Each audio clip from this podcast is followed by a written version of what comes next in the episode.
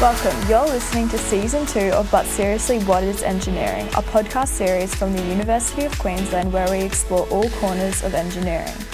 We'll be covering a range of specialisations and exciting engineering careers through our special guests, with an aim to open your eyes to just one more part of the wide world of engineering by this time this episode is finished.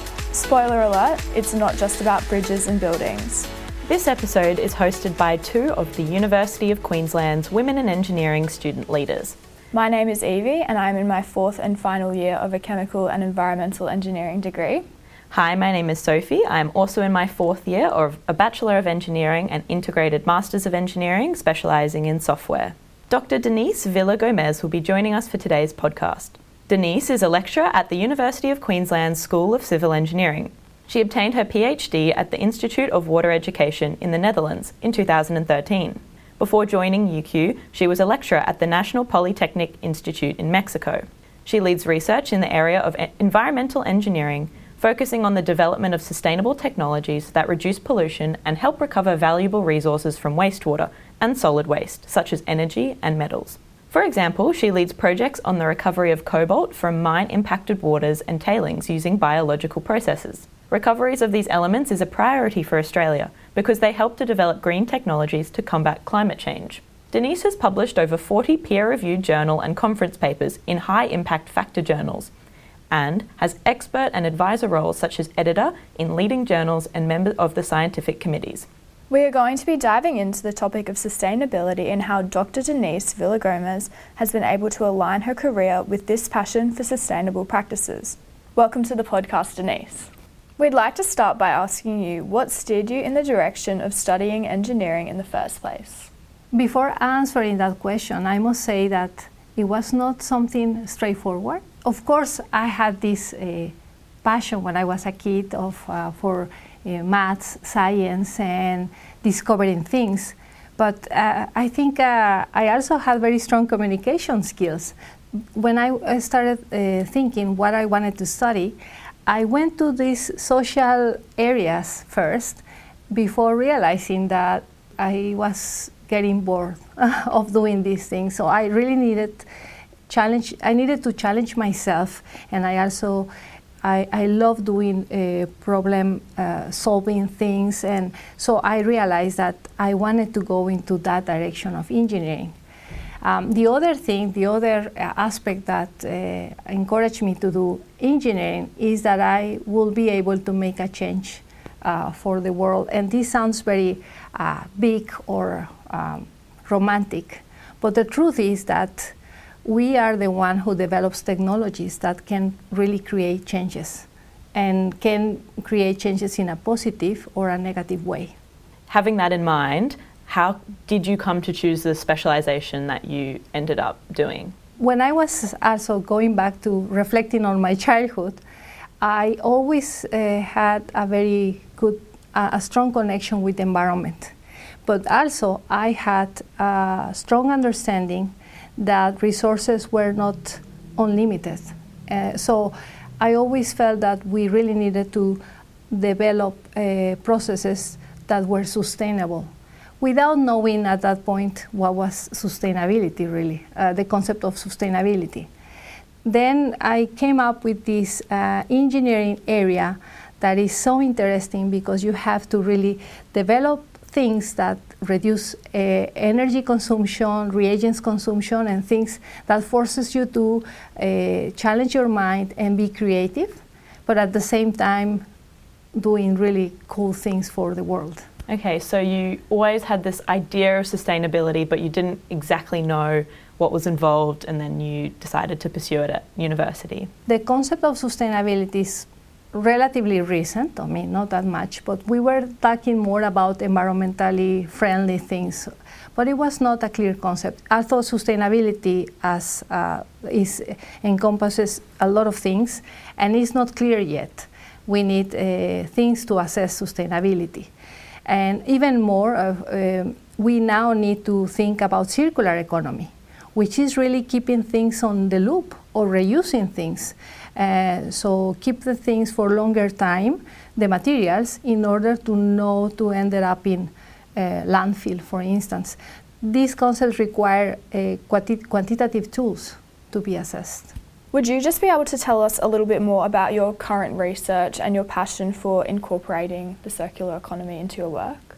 Before answering that question, I'm going to briefly explain what is circular economy. So, circular economy is uh, a way of thinking where you don't have pro, uh, uh, you don't create something that will end up as a waste. What you want is to reuse this product as much as possible or give different uses to this product so it keeps into the loop of uh, usage. This means that we have to create technologies that are able to reuse materials or recycling materials so they can be reused and we, uh, we avoid the consumption of non-renewable resources. So understanding this means that we, we have to be within the limits of the planet. And these limits are in terms of water use or land, land use. So we need to maintain, to reuse materials as, as much as possible.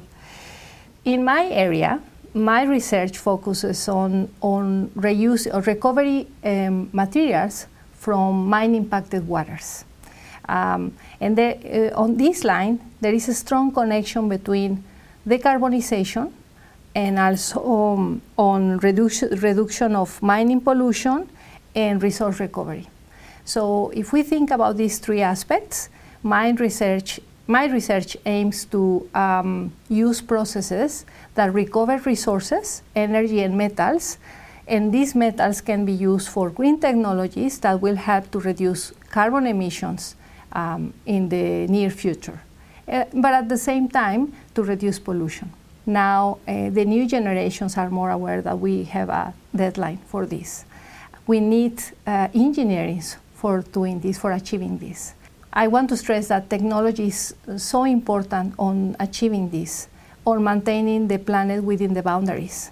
And that's why uh, I think we need more engineers. Yeah, definitely. I think the next generation of engineers definitely have their work cut out. Lots of exciting things that need to happen. Definitely. Yeah, definitely. for sure that actually leads us very nicely into our next question, which is that we often have many students, especially female students, when we go to visit schools, tell us that they aren't really sure what career path they'd like to take on, but they, they just know they'd like to help the environment. What career would you recommend to engineering students that are passionate about making a difference, especially to, especially to the environment? Well, I, I would recommend uh, engineering in general. I mean, all careers in engineering have uh, a strong connection with sustainability. And in all these careers, uh, we have to um, think about these uh, circular economy concepts, etc. right? So I am, I am chemical engineer. Uh, my bachelor is chemical engineering. I have a master and a PhD on environmental engineering, but I also collaborate with other engineering areas. So I think they have to follow uh, their passion but they have to know that engineering is extremely exciting and is a career that it will be highly demanded in the future, especially in the environmental uh, areas. We need to also show uh, the industry that this is also a business case where we can actually, uh, if we are reducing the consumption of resources, it means that we are saving cost by extracting resources that are already on the waste, for instance. Yeah, Denys, I think you really touched on how many opportunities there are for young people out there who want to pursue a career that really helps sustainability and how all the different engineering disciplines can really make an impact. Do you have any advice to give current high school students that may be considering engineering at UQ in the near future? The advice that I will give to the students is that they should uh, take all the opportunities that they have here which are, for example, to be able to, um, to learn from leading experts, but also international cohort that understand global challenges. And, um, and also um, that have uh, different backgrounds that allows them to have um, the, to have a more a richer experience in general. Yeah, thank you, Denys. I think that what you really touched on was just the importance of diversity among your cohort and being able to learn from the different people around you and how engineering we really need the opinions and minds of people just from all over the world, um, different walks of life. Um, just another follow up question Have you ever had a mentor or have you ever been a mentor for any engineering students? Being uh, one out of like five academics at the School of uh, Civil Engineering, I'm always asked to be a mentor for women uh, in engineering.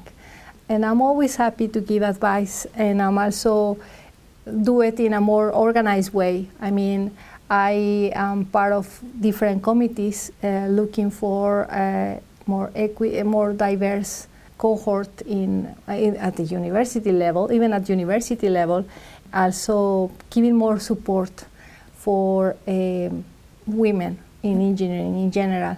I, have been mentoring uh, PhD students and also undergraduate students in a very informal way everybody needs a mentor in general because we are not experts on, on everything. So it's fantastic when you have someone that you can ask for an advice, and this person can be um, can help you in a certain area, but then you can look for information or for help in another area.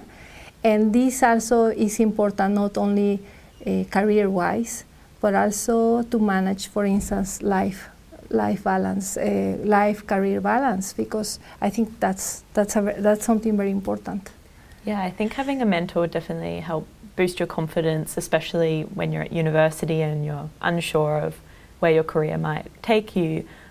Did you yourself have a mentor when you were going through university or your early career? So I have had different mentors throughout my life, and some of them are or more industry related or more uh, academic related. Um, and I think that have been uh, very helpful. And I think I highly recommend to have to look for, for this type of uh, mentorship. And I, I, think this is something, this is also a, a, an advantage at UQ because I think there are many ways to find mentors uh, at the, uh, here. Really, really lucky to sort of be able to develop relationships with them as you move through your university degree. I also want to mention that uh, I think students may have an idea of what are the possibilities in engineering that are just uh, a spectrum, a limited spectrum. And when they talk to uh, other academics or they look for mentorship, they may find out that there are so many possibilities that they cannot even imagine that they, they could be doing really cool things, you know. Um, I think that's why mentorship is important, but also I think uh, engineering students have to start with a very open-minded uh, pers- uh, perspective because they will find out that uh, they they can do really nice, uh, cool things that they will not imagine that engineering will take you to those uh, possibilities. Yeah, definitely. I think I personally really resonate with that. You know, I'm in my fourth and final year of university and I'm still still just starting to learn about all the different career pathways and opportunities that a chemical engineering degree can have and you know just engineering in general there's so many so many opportunities we'd love to hear about some of the global experiences that you've had and where you've been able to travel all over the world um, with your with your degree and the work that you've been doing career in academia is fantastic in that sense. I must, I, am so happy. So when I did my PhD, I did it uh, in the Netherlands, and I lived there for four years, and that was a, a great experience. And then after that, I I went back to Mexico to work for two years, and then but then in general you are asked to do projects all over the world, and then you are also asked to give uh, advice uh, in other parts of the world, and that really is a is a cultural experience in general. And also, I think something a very interesting aspect is that uh, as researcher you are able to work with also uh, people from different backgrounds and different cultures, and that really uh, helps you to understand the world needs in general. In the past, environmental engineering was seen something that will tackle local problems, you know, And now we're facing global challenges. And these global challenges cannot be uh, uh, attacked uh, without the understanding of the world, you know. And that's, that, has, that, that has been a huge change on, on this uh, career uh, mm, paradigm or in this career um, uh, on the way of we see uh, this environmental engineering uh, career. Uh, thank you so much, Denys, for joining us today. I know a lot of the listeners out there will be really inspired hearing about your story, and who knows if they come to UQ, they might even come across you and have the opportunity to take one of your classes. That would be fantastic. Thank you very much. Don't forget to subscribe or follow the But Seriously, What is Engineering podcast to stay up to date with our current episodes as they are released for season two. Thanks for listening.